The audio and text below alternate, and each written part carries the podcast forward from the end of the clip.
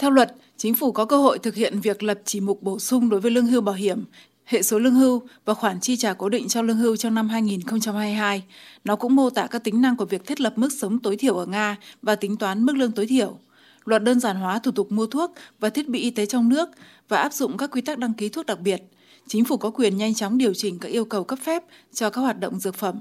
và các hạn chế được đưa ra đối với việc xuất khẩu một số loại thuốc từ Nga.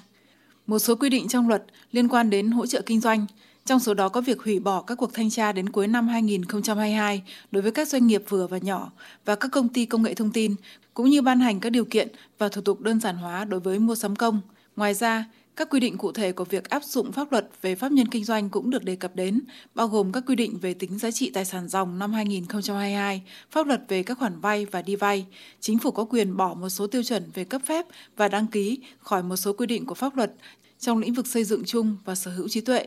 Cũng trong hôm qua, Tổng thống Putin đã ký xác lệnh về các biện pháp đặc biệt trong lĩnh vực hoạt động kinh tế đối ngoại nhằm đảm bảo an ninh của nước Nga. Nhà lãnh đạo Nga đã chỉ thị thiết lập lệnh cấm xuất khẩu ra nước ngoài và nhập khẩu một số sản phẩm và nguyên liệu thô cho đến cuối năm nay. Danh sách các sản phẩm này sẽ do chính phủ quyết định.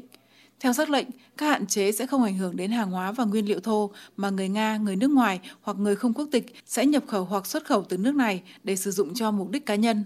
Tổng thống cũng chỉ thị cho chính phủ xác định danh sách các quốc gia nước ngoài cấm xuất khẩu những mặt hàng này trong vòng một ngày.